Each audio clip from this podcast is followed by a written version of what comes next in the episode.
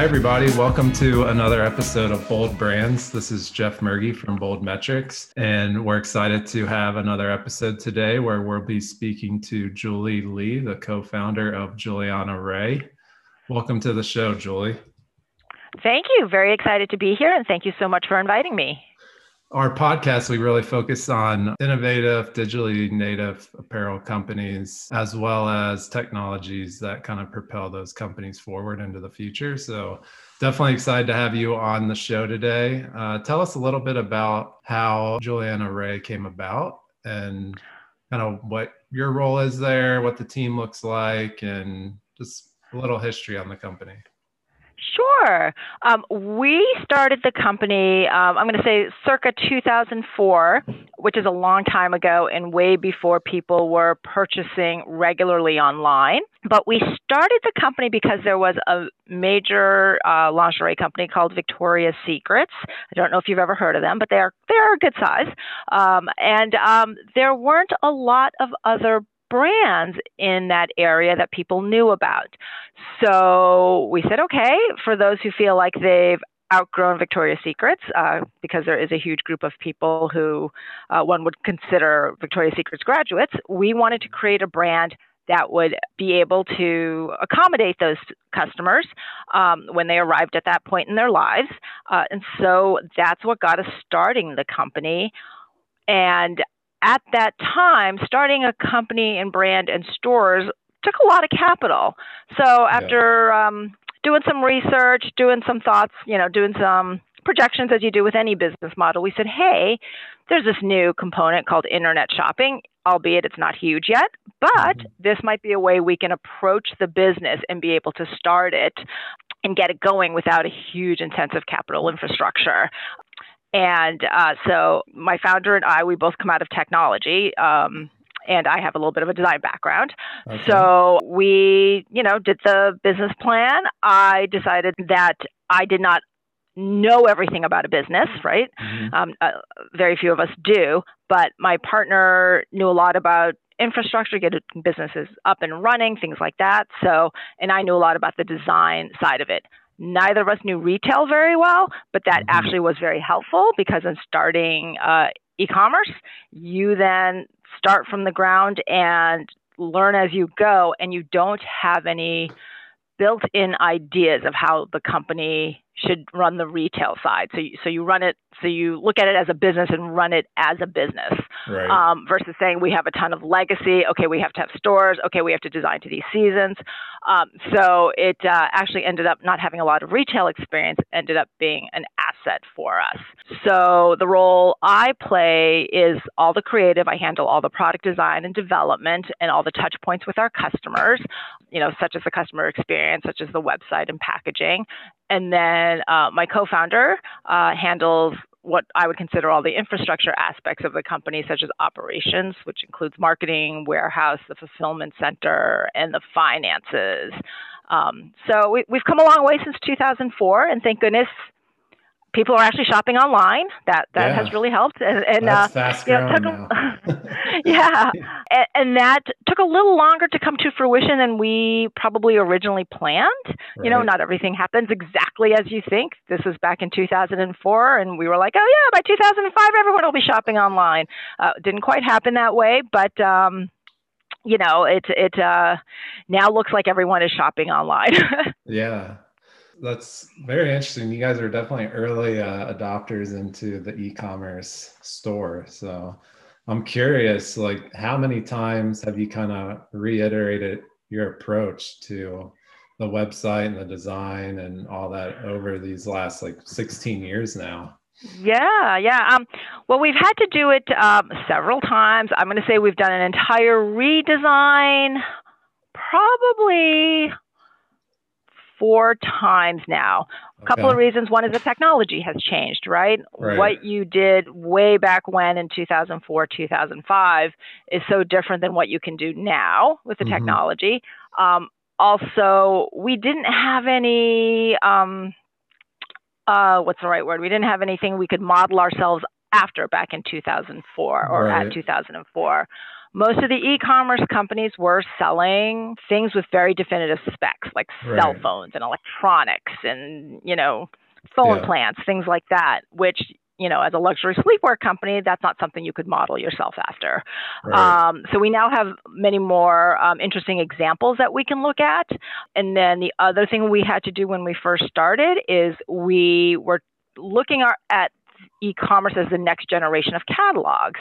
Mm-hmm. So we mm-hmm. were kind of modeling ourselves after an online catalog, call it.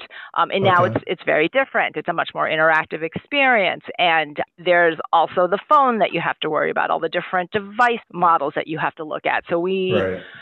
Have had to do redesigns based on that, and of course, speed has become an issue. And as you know, people have more broadband, you can fill it up with more mm-hmm. photos um, and more places to go online and videos, things like that. So we have had to do several redesigns, uh, but it's you know it's it's all been good. Yeah, that's great. Great to learn and iterate.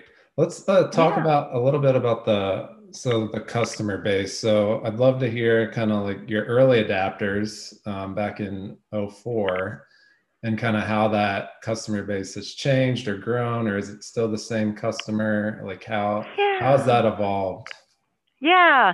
So um, it's in, uh, very interesting it's an interesting question because um, in 2004 we did say we are going after the victoria's secrets graduate which tends to be a more accomplished more established woman probably in her late 30s early 40s 50s and back in 2004, that customer was not shopping very much online. Um, nobody was shopping a lot online. Never mind your 40 year olds, 50 year olds, you know, 60 year olds. Mm-hmm. Um, and so we basically had to design to a younger customer uh, in order to get that, you know, convergence point of customers that could shop online at that time, you know, who were early adopters enough to shop at that time. So we did design for a younger customer because our uh, focus groups were reading that way. Mm-hmm. Um, so we used younger models, did uh, styling that was more suited to the younger customer.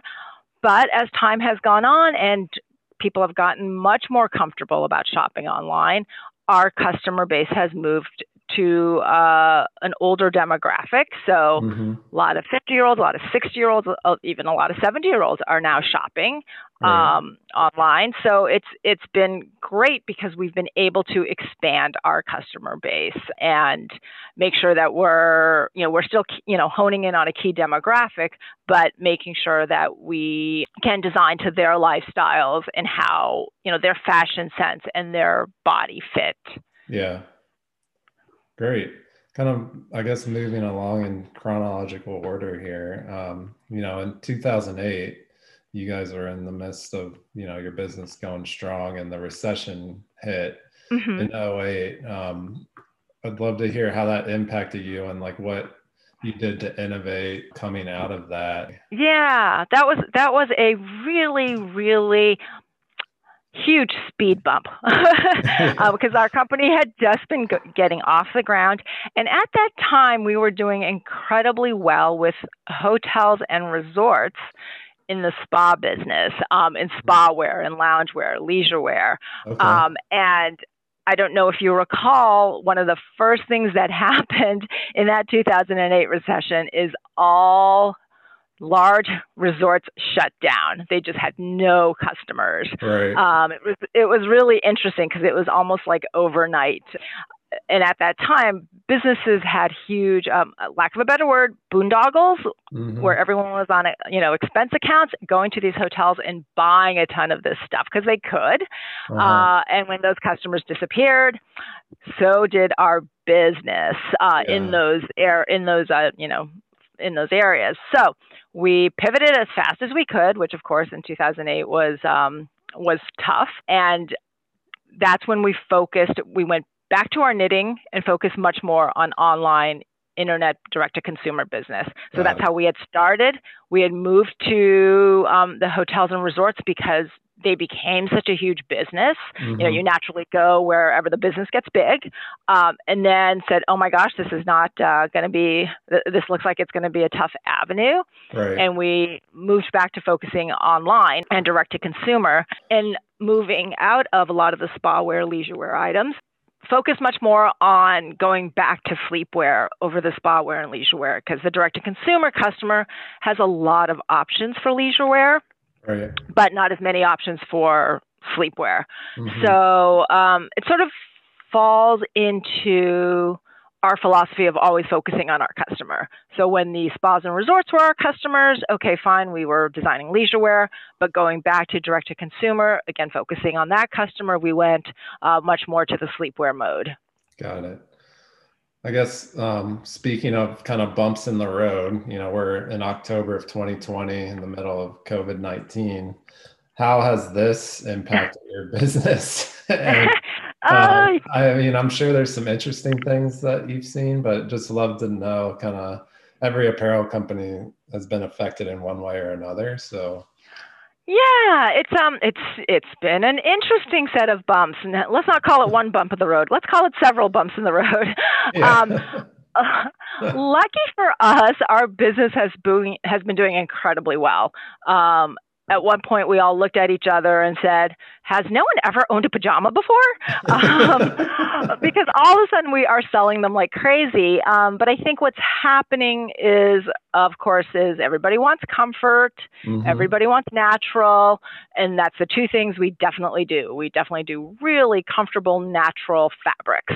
Mm-hmm. Um, and I think we have one group that says to themselves, Hey, I'm going to be spending more time at home. I'm going to throw in some luxury.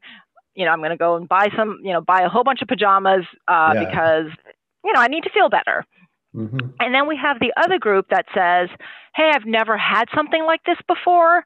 These are trying times and I'm not spending money on going out. So why don't I splurge?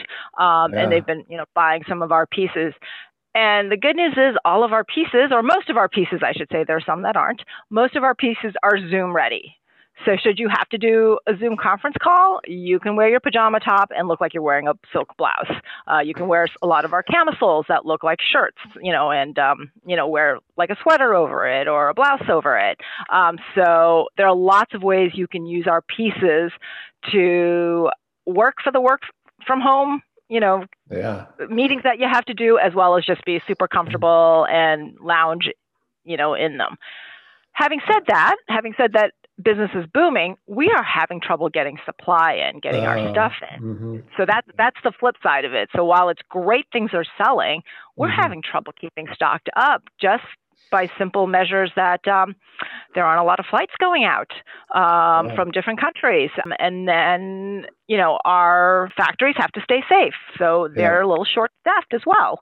So that's that's been interesting because you know more than ever we need stuff, but you know it's hard to get it.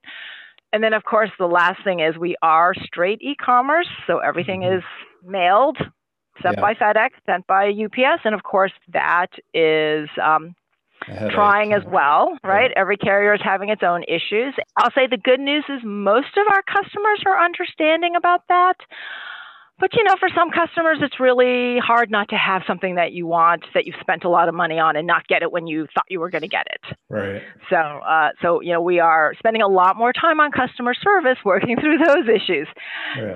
So it's it's kind of interesting that it's impacted the business in literally almost every way in the input, yeah. the output, and then the post servicing of customers because we're you know following up with the carriers and things like that how are you getting the, the word out to these kind of you call them i guess like triers people that haven't really had this type of product in the past? I'm just curious on how you're marketing or how you're kind of acquiring those customers are you uh, touting Zoom ready PJs or anything like that? We have been. We have been. We have been touting Zoom ready PJs, so that's been All good. Right. Uh, that's we good. that's you know we've been doing a lot of work from home type advertising. Another interesting aspect of this whole pandemic was in the first few months of the pandemic, because a lot of companies were not open. A lot of stores weren't open. They had cut back on their advertising, their online advertising, right. because they weren't open. So it didn't make sense for them to be spending money.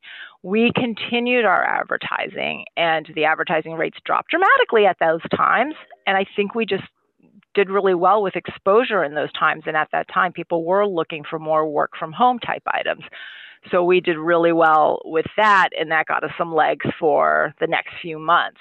Um, right. So we had essentially a few weeks in the beginning of the pandemic, so call it back in, you know, March, when mm-hmm. people were trying to figure out what was going on. And then ever since then, we've just been doing really well.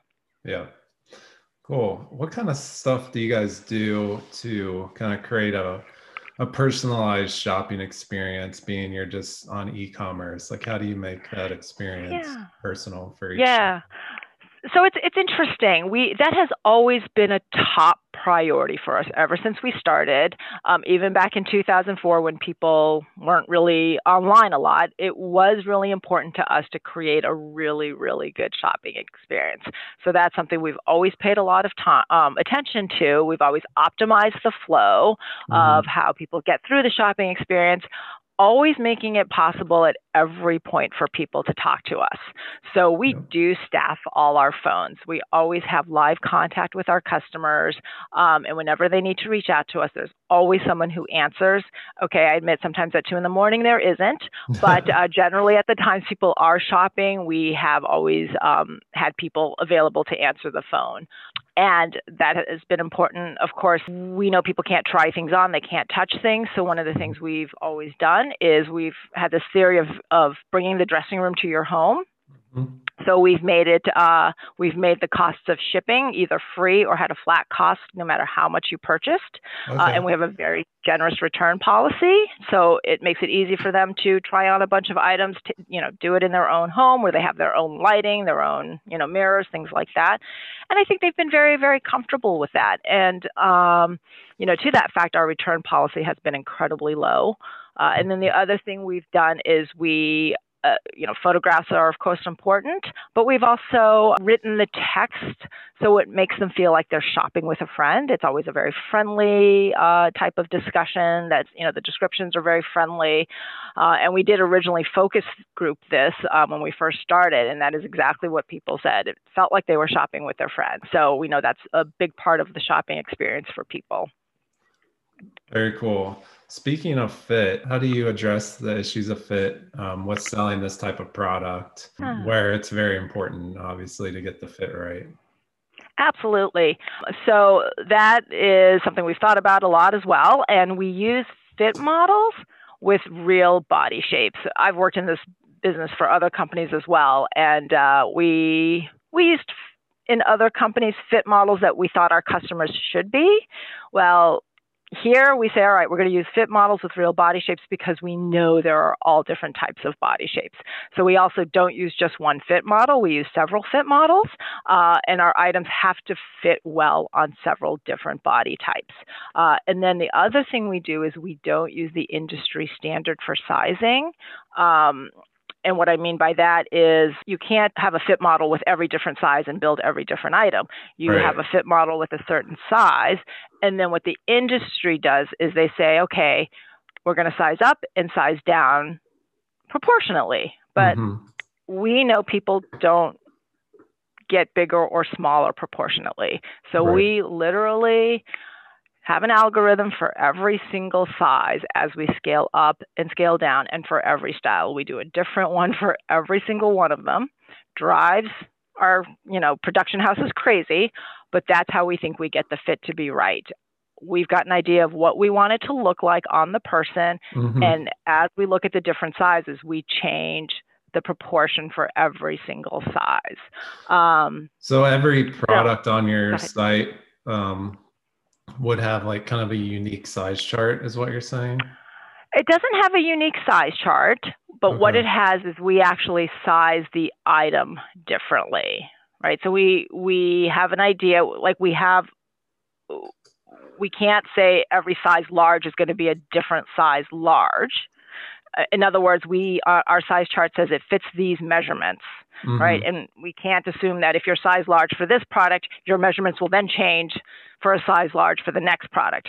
What we do do though is we say to ourselves, how do we want this to drape on people of this size? How do we want this particular style to drape on people of this size? Even though it looks fabulous on the model, mm-hmm. uh, it's go- it's going to drape differently depending on how we've designed it on the different sizes. Some things are meant to fit looser, some things are meant to fit tighter. Mm-hmm. So we then change the sizing, change the actual measurements of the item for every single size as we size up and as we size down. It. So it has the fit that we're envisioning. And then we put information on the actual product that says, okay, this is going to be a close fit, this is going to be a loose fit, this is going to be a relaxed fit, this is going to be a classic fit. So the customer can make an educated decision on whether that makes sense for them given their own concept of their body. Got it. Now we know that there's lots of um, fit fit products and software out there. And in the past, we had uh, spoken with some of them and found that um, the customer had to do a huge research project in order to enable it to work. But it looks like, you know, today and, and Bold Metrics, they may have a better and more user friendly answer to that. So, you know, it looks like it's something interesting that that we should look at in the future. Yeah, definitely excited about that.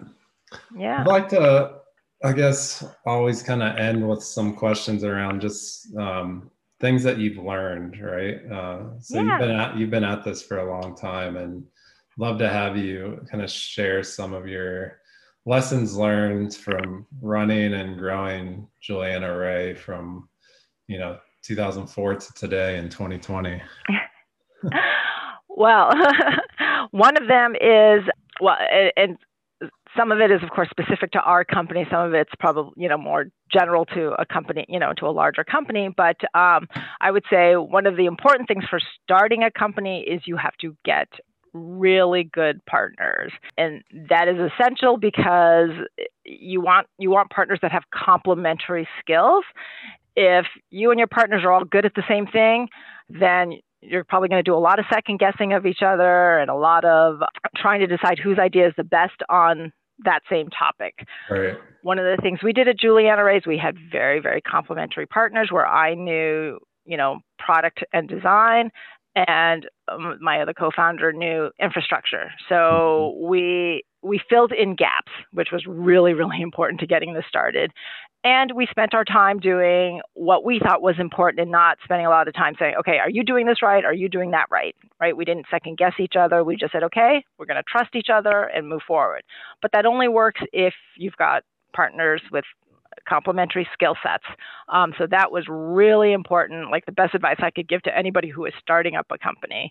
But uh, you know, going forward, it was for us, it was staying really, really flexible because as you have pointed out, there have been lots of speed bumps. Right. And if you don't stay flexible, if you stay completely married to what you set out to do, you're going to have a really, really hard time. We've had to pivot several times, and by staying flexible, that really helped us stay in business and grow. And the other thing for us has been keeping laser, laser focused on our customer um, and that customer may change, but as long as you stay focused on them and not on yourself, right? If you stay focused on the customer, you will definitely be able to, you know, create the product that they want because at the end of the day, no matter how well you market, if your product doesn't live up to it, you will not get to keep that customer, you will not get new customers, et cetera. Right. I mean, one of our saving graces has been repeat customers we make a product that they love and they keep coming back. And that is wonderful, especially in times of, you know, recession, right? They right. keep coming back.